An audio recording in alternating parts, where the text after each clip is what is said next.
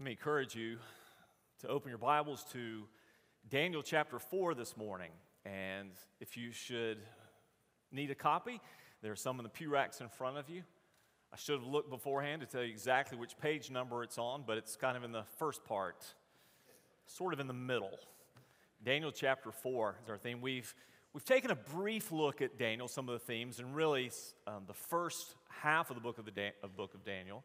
The second half of Daniel is very prophetic, and it's the visions that God gave Daniel that speak to the future, and we'll deal with those at some point in the future. We'll come back to those again. But for our purposes today, we're looking at the, the correlations between the times and difficulties of God's people, Israel, in the Old Testament, when they were taken by the Babylonians into captivity. Now, some of the parallels are not quite so obvious.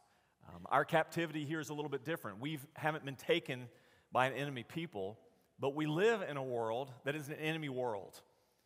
And this world is not our home. Peter wrote much about that, about this understanding of the Christian life as an exilic life. We're living as exiles, and that this is not our home, but we are citizens of a better country.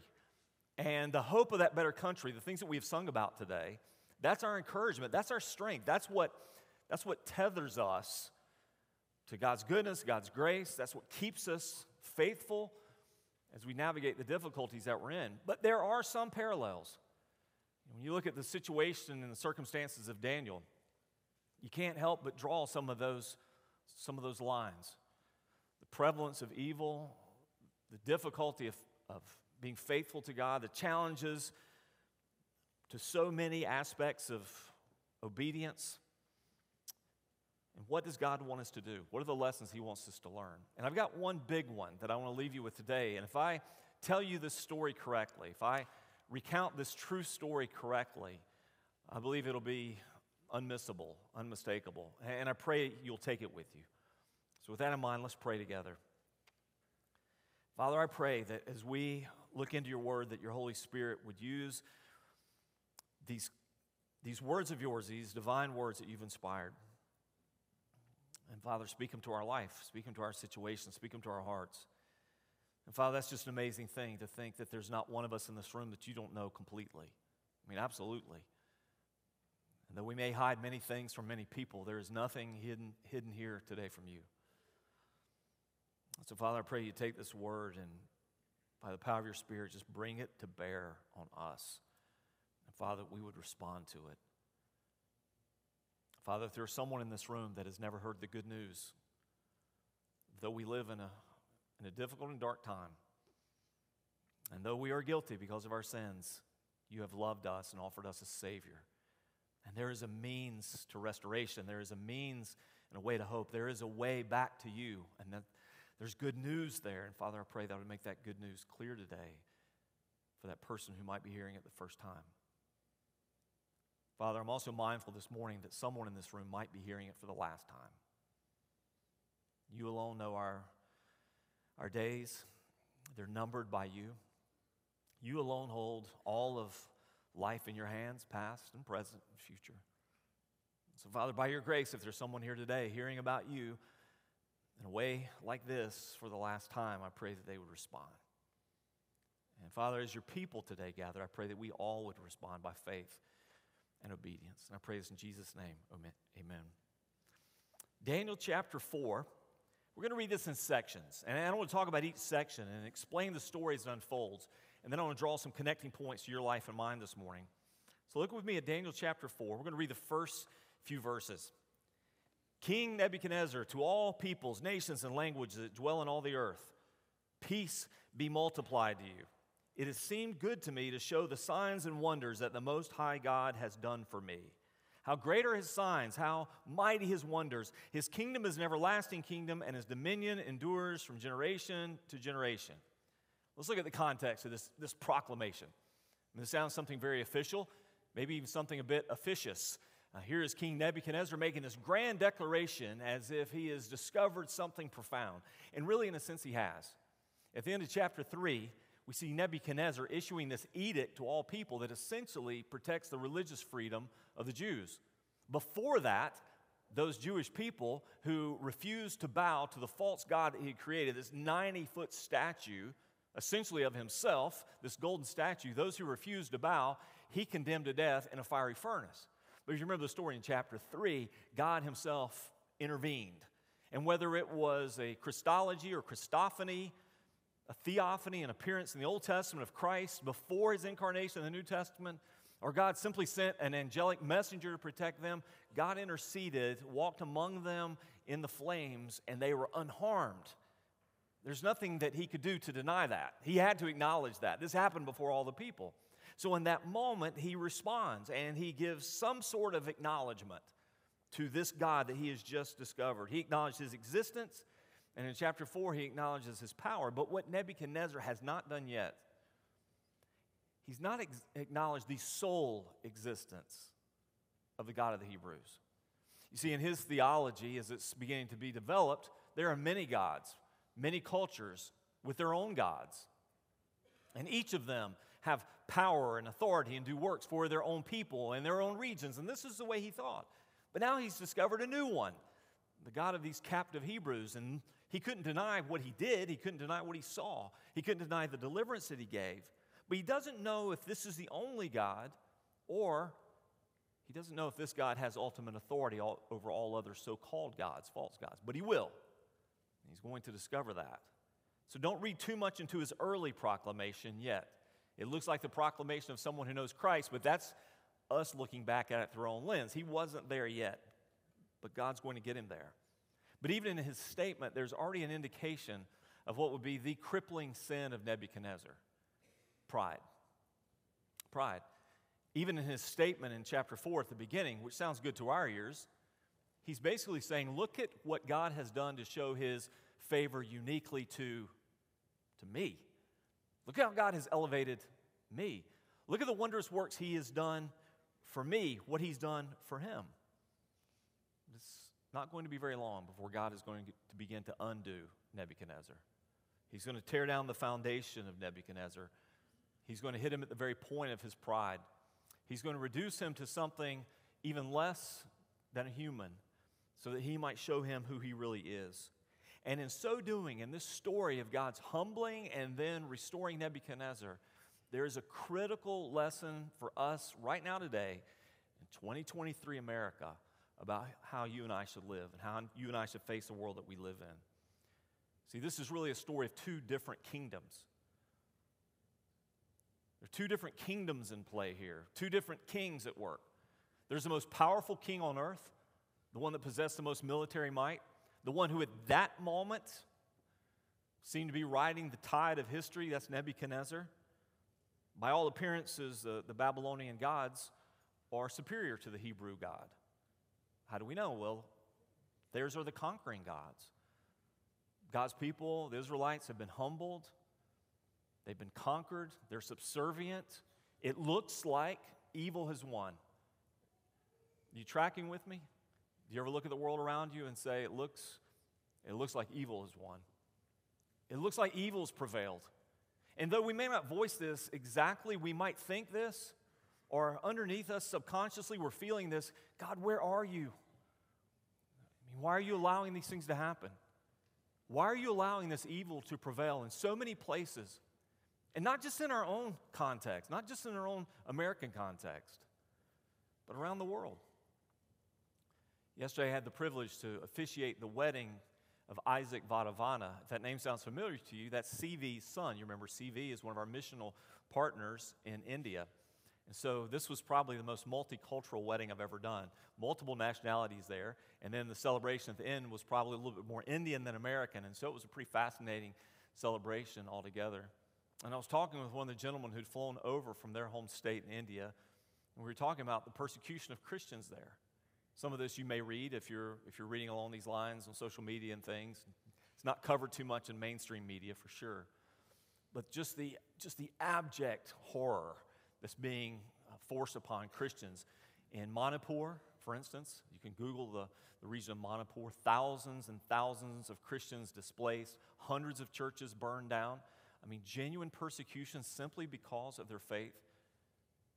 And for those believers, what I'm going to share today has to be true as well. What's true for us must be true for them because God's word is true in all times and places and for all people. And it would be easy for those people to think, much more than you and I, that evil has won, evil has conquered. And that's the context of the Hebrews. How did we get here? How did this happen? Where is any hope? They're living as exiles.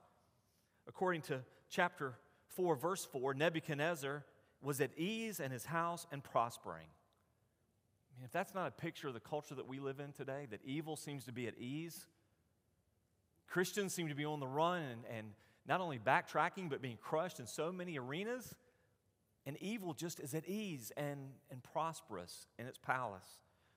And this was a condition of, of Daniel and the three young men we saw last week. But the one true God is about to crush the false sense of autonomy that Nebuchadnezzar has. This idea that you rule your own world. This idea that you're the captain of your own destiny.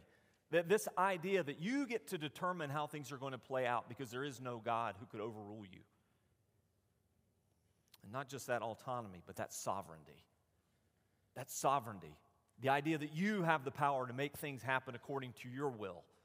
The idea that you have the ability to say yes to what you want to see and no to what you don't, and that you can control all those circumstances, all that is about to come undone. And so, this statement that Nebuchadnezzar made, even though it seems to be rather pompous, is about to be realized. Verse 3 His kingdom is an everlasting kingdom, and his dominion endures from generation to generation. You see, ultimately, Nebuchadnezzar is going to declare these words that we see at the end of the chapter.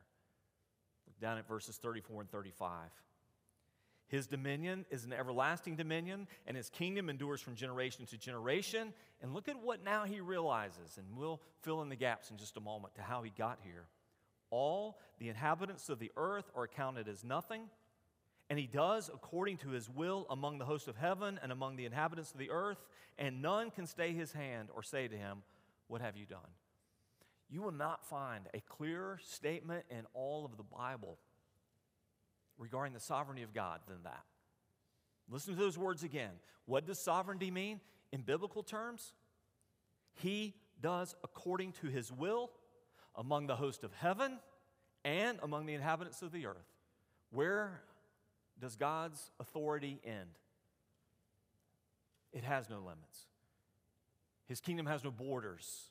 He does as he will in heaven and on earth, and none can stay his hand who can deny him his authority?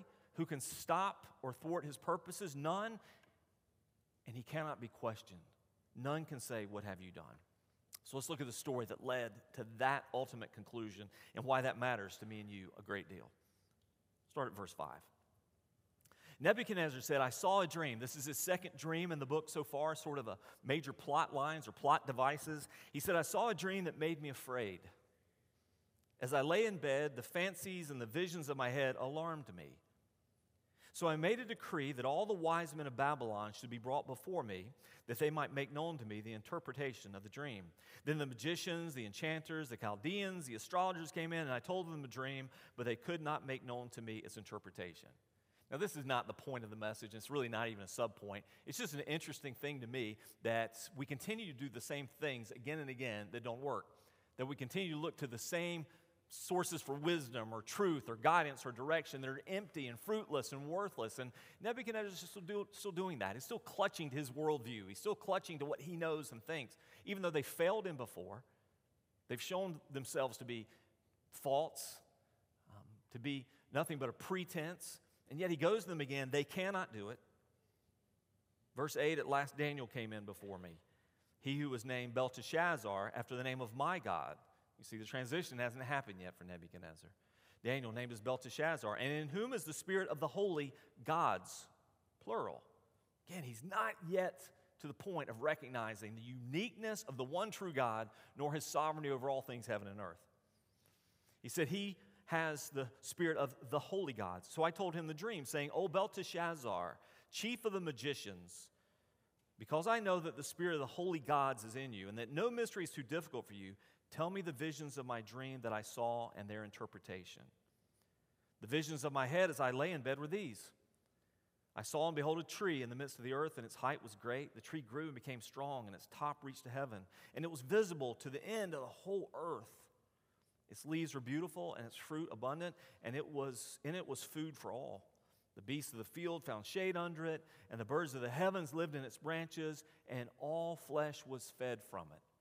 Can you get the picture, the imagery? A giant tree that spreads its branches over the earth, the centerpiece of all that's all that is, all of creation. I saw in the visions of my head as I lay in bed, and behold, a watcher, a holy one, came down from heaven. He proclaimed aloud and said thus Chop down the tree and lop off its branches. Strip off its leaves and scatter its fruit. Let the beasts flee from under it and the birds from, from its branches. But leave the stump of its roots in the earth, bound with a band of iron and bronze amid the tender grass of the field. Let him be wet with the dew of heaven. Let his portion be with the beasts in the grass of the earth. Let his mind be changed from a man's, and let a beast's mind be given to him, and let seven periods of time pass over him. The sentence is by the decree of the watchers, the decision by the word of the holy ones, to the end that the living may know that the Most High rules the kingdom of men and gives it to whom he will and sets over it the lowliest of men. This dream I, King Nebuchadnezzar, saw, and you, O Belteshazzar, tell me the interpretation, because all the wise men in my kingdom are not able to make known to me the interpretation. But you're able, for the Spirit of the holy gods is in you. So you have the picture of the story, the, the image that he had. You know, this profound image. And unlike the first dream that he had, he actually has some of the interpretation already given to him. A messenger from heaven gives him the message, the interpretation of it. The tree will be chopped down. Every benefit that you saw in it will be lost. All of its grandeur will be gone. Everything that it was for will be abandoned. And then it shifts gears from talking about a tree to talking about a person, him and he, and what's going to happen to that person. Daniel begins the interpretation in verse 19. Then Daniel, whose name was Belteshazzar, was dismayed for a while, and his thoughts alarmed him. Because God had placed this dream in Nebuchadnezzar, and because God had placed Daniel in Babylon for such a time as this, God was able to show, or Daniel was able to perceive from God showing what the dream was about. And what he saw alarmed him because he saw the consequence here, the undoing, not just of one person, but the effects that this would have on civilization and culture and his people. And so there's some troubling about it. Apparently, Nebuchadnezzar can recognize that. So he says, Belteshazzar, let not the dream or the interpretation alarm you. Belteshazzar answered and said, My Lord, may the dream be for those who hate you and its interpretation for your enemies. Why does it trouble him? Because Daniel knows that Belteshazzar, I mean, Daniel knows that Nebuchadnezzar is a target, that this is about him. And he wishes it were not so, wishes that what's about to come could come for somebody else. The tree you saw, verse 20, which grew and became strong so that its top reached to heaven and it was visible to the end of the whole earth, whose leaves were beautiful, its fruit abundant, in which there was food for all, under which beasts of the field found shade, and in whose branches the birds of the heaven lived. It is you, O king. The tree represents you, who have grown and become strong. Your greatness has grown and reaches to heaven, and your dominion to the ends of the earth. It doesn't mean that he's a God. It simply means he is the most powerful political figure on earth, and his kingdom is growing and growing to what they can perceive and see covers the land whose leaves are beautiful, fruit abundant, and food for all, under which the beasts have found shade. All of that is his kingdom. And because the king saw a watcher, a holy one, coming down from heaven and saying, Chop down the tree and destroy it, but leave the stump of its roots in the earth, bound with a band of iron and bronze in the tender grass of the field, and let him be wet with the dew of heaven, and let his portion be with the beasts of the field, till seven periods of time pass over him. This is the interpretation, O king. This is a decree of the Most High, which has come upon my Lord the King, that you shall be driven from among men, and your dwelling shall be with the beasts of the field. You shall be made to eat grass like an ox, and you shall be wet with the dew of heaven. And seven periods of time shall pass over you till you know that the Most High rules the kingdom of men and gives it to whom he will. And as it was commanded to leave the stump of the roots of the tree, your kingdom shall be confirmed for you from the time that you know that heaven rules. Did you catch that? From the time that you know that heaven rules. Therefore, O king, let my counsel be acceptable to you. Break off your sins. By practicing righteousness, and your iniquities by showing mercy to the oppressed, that there may perhaps be a lengthening of your prosperity. Okay, that's a long passage. I want to make sure you're sticking with me. Nebuchadnezzar, in the comfort and ease of his palace, what happened with those three young men in chapter 3 didn't really threaten him. In, in a sense, in his paganism, he's a little bit reminiscent of, uh, for me, like a, like a Hindu person today. One more God to a pantheon of gods doesn't really change the equation. Yes, I will give you freedom to worship your gods too, as long as I'm still preeminent. And in this ease and comfort, everything is going well for him in his kingdom, and he is in power and authority. He has this dream. And as Daniel begins to interpret it, you can imagine from Nebuchadnezzar's perspective, I like this. This is a good one. I, I, love this dream. As it starts up, everything from the beginning has got to speak to his weakest and most vulnerable part, his pride.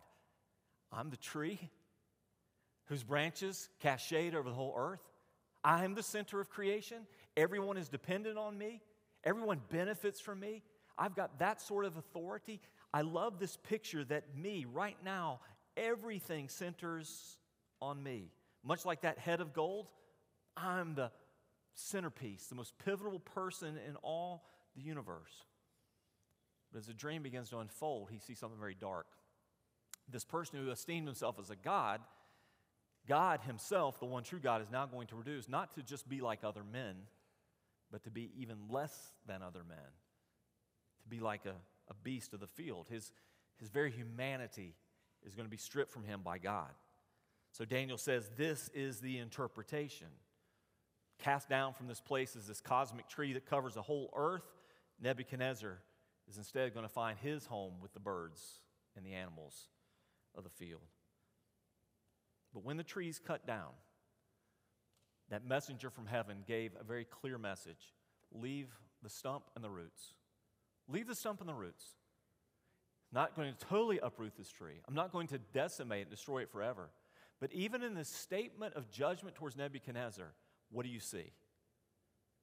You see God's grace. Because this dream is a God given warning to him. And that's verified by what Daniel said to him Nebuchadnezzar, king, repent. Repent. God is humbling you for your pride. God is humbling you now for your sense of authority and, and your own sense of misplaced sovereignty. God is challenging you now for your evil, for your wickedness. He's giving an opportunity for repentance. He's leaving room. Command to leave the stump of the tree with its roots means that your kingdom will be restored to you at the moment of your repentance. There's a lesson here for us that this pagan king who thinks he has authority over the earth and over God's people is actually completely in the grip of God, completely under the sovereign control of God. And even here, God is working his grace and offering opportunity for repentance. So let's look at what happens next how Nebuchadnezzar is humbled. And again, he had an opportunity to respond, and he didn't. How good is God's grace? How long did God afford him the opportunity of repentance? An entire year. Entire year to consider what God had said. An entire year to converse with Daniel, God's prophet. An entire year to consider his life and ways. All this came upon Nebuchadnezzar. All this that Daniel had prophesied. All this that the dream had revealed. At the end of 12 months, he was walking on the roof of the royal palace of Babylon. And the king answered and said, just imagine the scene. This one who envisions himself, this grand tree of the universe. Is this not great Babylon, which I have built by my mighty power as a royal residence and for the glory of my majesty? While the words were still in his mouth, there fell a voice from heaven O King Nebuchadnezzar, to you it is spoken, the kingdom has departed from you and you shall be driven from among men, and your dwelling shall be with the beasts of the field, and you shall be made to eat grass like an ox. And seven periods of time shall pass over you until you know that the Most High rules the kingdom of men, and he gives it to whomever he will. And immediately the word was fulfilled against Nebuchadnezzar. He was driven from among men, and he ate grass like an ox, and his body was wet with the dew of heaven, till his hair grew as long as eagle's feathers, and his nails were like bird's claws. You get the picture? And at the end of the days, end of what days? at the end of the days of the disciplining hand of God, the powerful stroke of God's consequence and punishments, I, Nebuchadnezzar, lifted my eyes to heaven, and my reason returned to me, and I blessed the Most High, and I praised and honored him who lives forever. And here's why listen to what he said For his dominion is an everlasting dominion, and his kingdom endures from generation to generation, and all the inhabitants of the earth are accounted as nothing, and he does according to his will among the host of heaven and among the inhabitants of the earth, and none can stay his hand or say to him, What have you done? No longer does he see Jehovah God, the God of the Israelites, as just one of many tribal or territorial gods. This is the true and everlasting God who rules heaven and earth with absolute authority and autonomy, absolute sovereignty. At the same time, my reason returned to me, and for the glory of my kingdom, my majesty and splendor returned to me. My counselors and my Lord sought me, and I was established in my kingdom, and still more greatness was added to me. And now I, Nebuchadnezzar, praise and extol and honor the King of heaven, for all his works are right, and his ways are just, and those who walk in pride he is able to humble. The tale of two kingdoms, the most powerful kingdom on earth was brought to nothing until that most powerful of kings could recognize the one true king of heaven and earth. Now, the most simplistic and superficial way I could explain the value of that story to you and for me would be some sort of moral lesson. God resists the proud, but he gives grace to the humble. Pride is the beginning of a fall. But there's something much deeper here, something that would give a sense of hope to a people who, for all outer circumstances, for all appearances, should be hopeless. People who have no autonomy.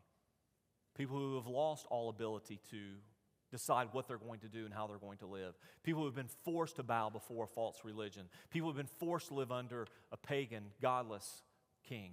People who have been forced to acclimate to a culture unlike their own.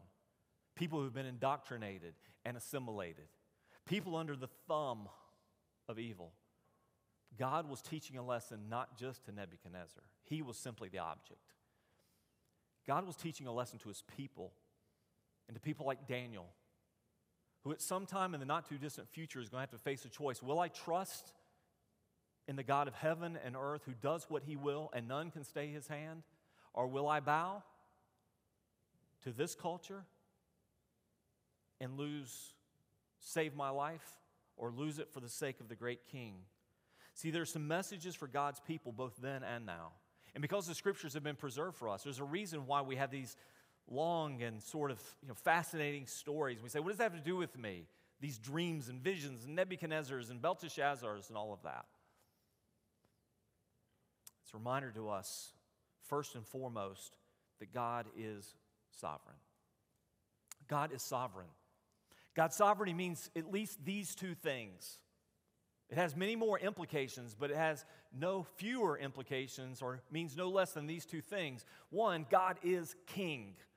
He's king of all that is. He has the right, he has the authority to do what he will.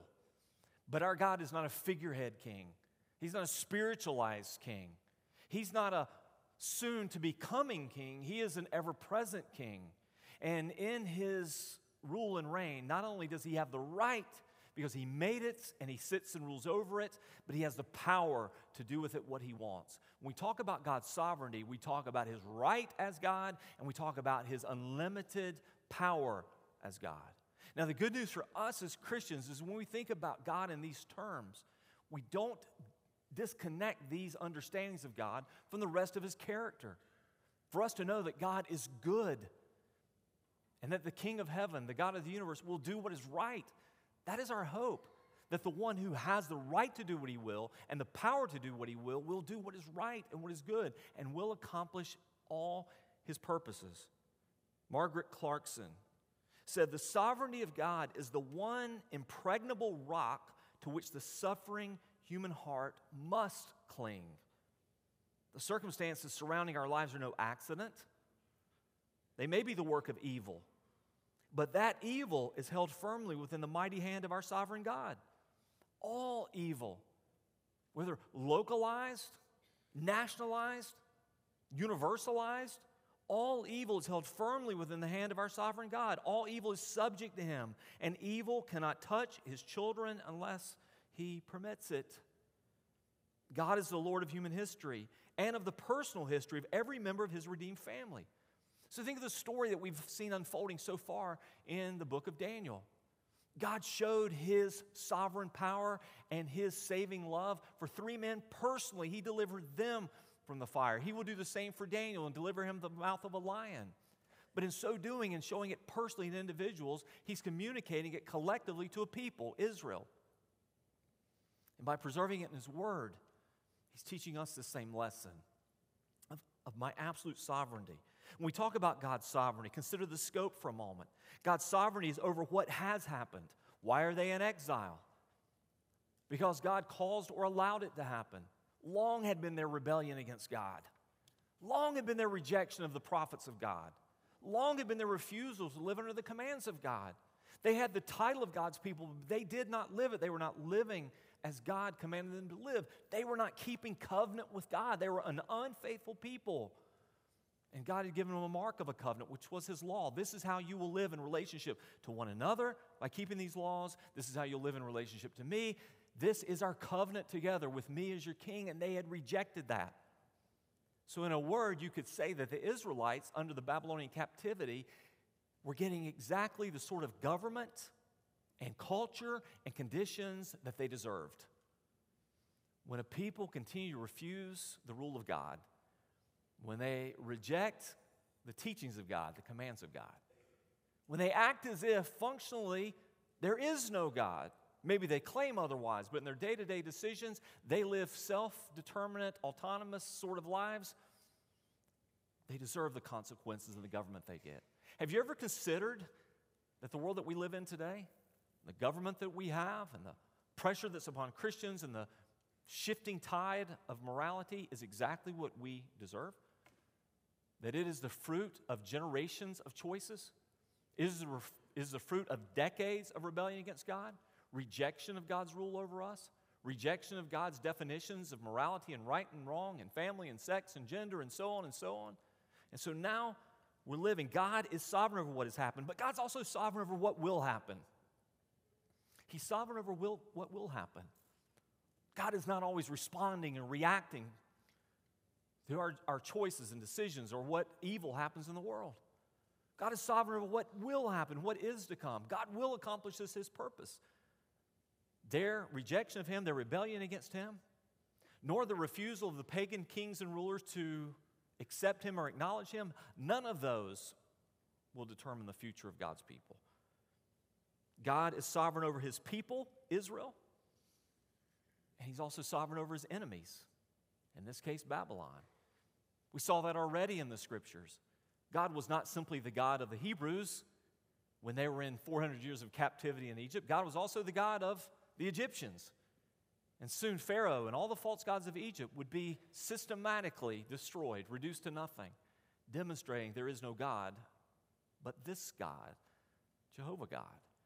We think of God's sovereignty, it's not just God's rule in the life of you as a believer. When I become a Christian and I make him Lord of my life, you know, it's one of those phrases I always just cringe at. None of us have the ability or the authority, much less, to make God Lord of anything. We, when we become believers, we surrender and submit to Him who is Lord. He is Lord. And that's why when we see the scriptures of the end, we see the revealing of the King of Kings and Lord of Lords and every knee bowing when people see Jesus at the revelation, the coming of Christ, when King Jesus reappears, people will not be saying, you know what, I'll make you Lord. You look like a qualified Lord to me. You look like you have what it takes. I'll make you Lord. He is Lord, and everyone will bow. And so he is sovereign, not only over his own people, but he's also sovereign over his enemies. It looked like, from Nebuchadnezzar's perspective, that he was sovereign. It looked like to the Babylonians that they were. And it looked like to the Israelites that the Babylonians and their king had all authority and autonomy, but they did not. God did. He's sovereign over the weak and the strong, He's sovereign over the bad and the good. Where does His authority not prevail? Nowhere. And in His sovereignty, when we talk about God's power and ability and right to rule, remember that God has promised that He will accomplish all that He purposes. These are the, as Margaret Clarkson said, these are the bedrock components of our faith, particularly in difficulty. Personal difficulty. Why is this happening to me? Why is God allowing this evil to be perpetrated on me? But also in our collective faith. Why is God allowing this? God will accomplish his purposes. Isaiah 46, verse 8. Remember this and stand firm. Remember this and stand firm. I want for you to have a passage like Isaiah 46 to be so rooted in you, so deeply rooted, that you'll have it in that moment where you need to stand firm. Remember this and stand firm. Recall it to mind, you transgressors. Remember the former things of old. Remember these stories. Remember the sovereign work of God in every time and place, conquering evil, offering grace. Remember the former things of old, for I am God and there is no other. I am God, there is none like me, declaring the end from the beginning and from ancient times, things not yet done, saying, My counsel shall stand and I will accomplish all my purpose. I think every Christian needs to have at the bedrock of their faith this foundational, unshakable, immovable, undeniable, inarguable conviction. My counsel shall stand, says God, and I will accomplish all my purpose. Calling a bird of prey from the east, the man of my counsel from a far country, I have spoken and I will bring it to pass. I have purposed and I will do it. And I will do it. What would give Shadrach and Meshach and Abednego the sort of confidence to say, Our God can deliver us. He will deliver us. But even if He does not, we still will not bow as they approach the fiery furnace. It's the confidence of this. They remembered, they stood firm, knowing that God is sovereign. And not only will God accomplish all of His purposes, but here's a challenge to all of us today in the times in which we live. When we're tempted to be fearful, when we're tempted to lose faith, when we're tempted to have more doubt than we do confidence or assurance, when we're, when we're tempted to, to back down or to quit, remember that God regards distrust of Him just as seriously as He regards disobedience to Him. To not trust Him in the moment to not trust Him in the, in the crucible where it's hard to be faithful, to not trust that God is going to work out His plans and that we are called to be faithful no matter the cost, is no different than just gross disobedience. Consider this section from Psalm 78. They spoke against God, saying, Can God spread a table in the wilderness? Speaking of that wilderness generation whose faith seemed to waffle and vacillate, and no matter how much God did for them and how much God displayed his power in their world in their lives, how much good personally he did for them, they still were constantly challenged with, with doubt, disbelief, distrust. They spoke against God, saying, Can God spread a table in the wilderness? He struck the rock so that water gushed out and streams overflowed. Can he also give bread or provide meat? Therefore, when the Lord heard, he was full of wrath. A fire was kindled against Jacob or Israel. His anger rose against Israel. Look at verse 22. Because they did not believe in God and trust his saving power. So when three young men face bowing before a false God or dying for the true God, there was no question. Because for them, they believed in God and they trusted his saving power. So, in adversity, in difficulty, what are we to hold tightly to? What should be those marks of faith that identify true believers? To know that God is unlimited in his sovereignty. He's unlimited. He doesn't try, he does. He cannot be stopped. He cannot be thwarted. He cannot be overcome. He's unlimited. But God is also infinite in His wisdom, and you and I are not. When I say infinite in His wisdom, God's plans and purposes prevail. God is purposeful in his plans. God is intentional in his actions. God is working out everything, as the scripture says, in conformity to his will. It is not simply that God is all powerful, as God is perfectly wise. He's infinitely wise. And there is a plan and purpose that God is working out. And we are not either of those things. But unlike the pagan gods of Babylon or Persia or Egypt, God is perfect in love. He's perfect in love. And if you and I believe those three things, when I'm facing the difficult things of my life, I can have the faith of the three young men who says, I know that God can. I believe that God will. That's my statement of faith. But if He does not, I'm still going to trust Him. I, I can pray in the face of cancer or terminal illness or catastrophe. I know that God can and I believe that He will, but even if He will not, I will yet trust Him. Or as Job said, though He slay me, yet I'll trust Him. I'll have faith in Him because I know who God is.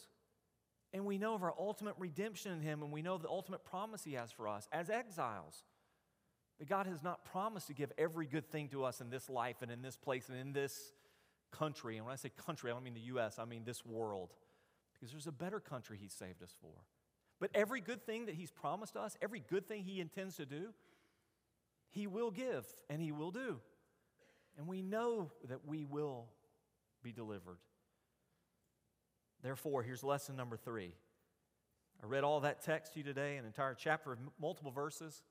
Talked to you about sovereignty today to simply make one point, one lesson for God's people then and now. No matter the circumstances, you and I can relentlessly trust in Him. We can relentlessly trust in Him. Relentlessly meaning we will not let go of Him. No matter what we see, no matter how things make us feel, no matter the fears that may come our way, no matter the doubts that might assail our intellect, no matter the culture in which we live, the times and places, the governments that we live under, the rules that are put, placed upon us, the restrictions that might try to keep us from being faithful to our King, we can relentlessly trust in Him. Jerry Bridges, in his beautiful little book, book you could read in an afternoon, Trusting God, even when life hurts. He said, God, in His love, always wills what is best for us. You believe that? God, in His love, always wills what is best for us. This was the distinction that Jesus made about Himself and the God of this world. He said, The thief comes to steal, kill, and destroy, but I've come that you would have life, and life to the full. God in His love always wills what is best for us. In His wisdom, He always knows what is best for us. And in his sovereignty, he has the power to bring it about. You need something to hang on to? You need something with deep roots, with real meaning? You want to you wanna have something that'll tether you to the goodness of God, the strength of God, the grace of God? It's that confident statement. In his love, he always wills what is best. In his wisdom, he always knows what is best. And in his sovereignty, he has the power to bring it about. And that, that's why we trust him. That's why we trust him. And what I share with you today may seem like, well, of course we trust Him. I'm not talking about simply trusting Him in times of ease. I'm not simply talking about trusting Him when things are peaceful and you're tranquil. I'm talking about trusting Him in the fire, in the pit, under the thumb of the enemy, when your faith is challenged. Will you trust Him relentlessly to know that God has not relinquished control? That He is a sovereign and good Father. And He will not allow evil to touch you outside of His permission, just as He did for Job, just as these young men. Everything is purposeful in His world, and you and I can trust Him. Our response is to be faithful, to not back down. Lesson number one, we said we will not compromise. We will not defile ourselves for our God by compromising with the beliefs and behaviors of this world. We will not compromise. And lesson number two, we said we will not bow to false gods. We will not call a lie the truth. We will not give allegiance to. We will not yield authority to. we will not give fidelity to a false God. No, we have one king. And when the kingdoms of this world challenge the kingdom of Christ, we will say, we must obey God rather than men. We won't bow. Why will we not do that? Why will we refuse to compromise? And why will we refuse to bow? Because we relentlessly trust in Him who is King. And He's a good King. I'm going to ask you to bow your heads and close your eyes with me this morning. Just for a moment, the reason I ask you to do this, I just want you to have some peaceful time to think without much distraction. Just to close your eyes and consider what you've heard. Maybe there's somebody who's listening, and some of this requires some, some additional information to make the pieces fit. That information is, is this this is God's world, He made it. You are God's creation. He has the right of rule over this world and right over you. All that is is His and belongs to Him. By Him and through Him and for Him. All things exist, the Bible says. And in that relationship of Creator with His creation, in God's goodness towards us, He makes Himself known. He demonstrates His power and His might and all that we see in creation. But He desires more than that we would acknowledge Him from afar or admire Him. His great desire for us is to live in loving relationship with Him, to know His love for us, to give our love and worship and faithfulness back. But we have sinned against Him. The story in every generation, in every culture, is the sinfulness of God's creation, the sinfulness of people against the one true King, the one true God. Again and again, we see the storyline in Scripture of God revealing Himself and people rejecting that revelation God bringing judgment. In some cases, we see those respond like Nebuchadnezzar and bow before the one true king. In others, we see those simply refusing, refusing, refusing, offer after offer after offer of grace until they are destroyed. This is the storyline that one day we're going to see this one true king again ourselves. Everyone will. It won't be a matter of that's your religion versus mine, that's your truth versus my truth. There will be one true God, one true religion, one faith, Christ. And I guess my challenge to you is this if you're not a Christian yet, to embrace Him now. What separates you from Him is sin. Sin. He is the sovereign God, the perfect King, our righteous judge. And to sin against Him brings ultimate judgment. The, the eternality of, of sin and punishment that can only be paid for in hell forever ever sinfulness of man, forever being paid for in hell. But he offers you good news that in this condition of lostness and brokenness and sinfulness, God has made a way that you and I could be forgiven of our sins.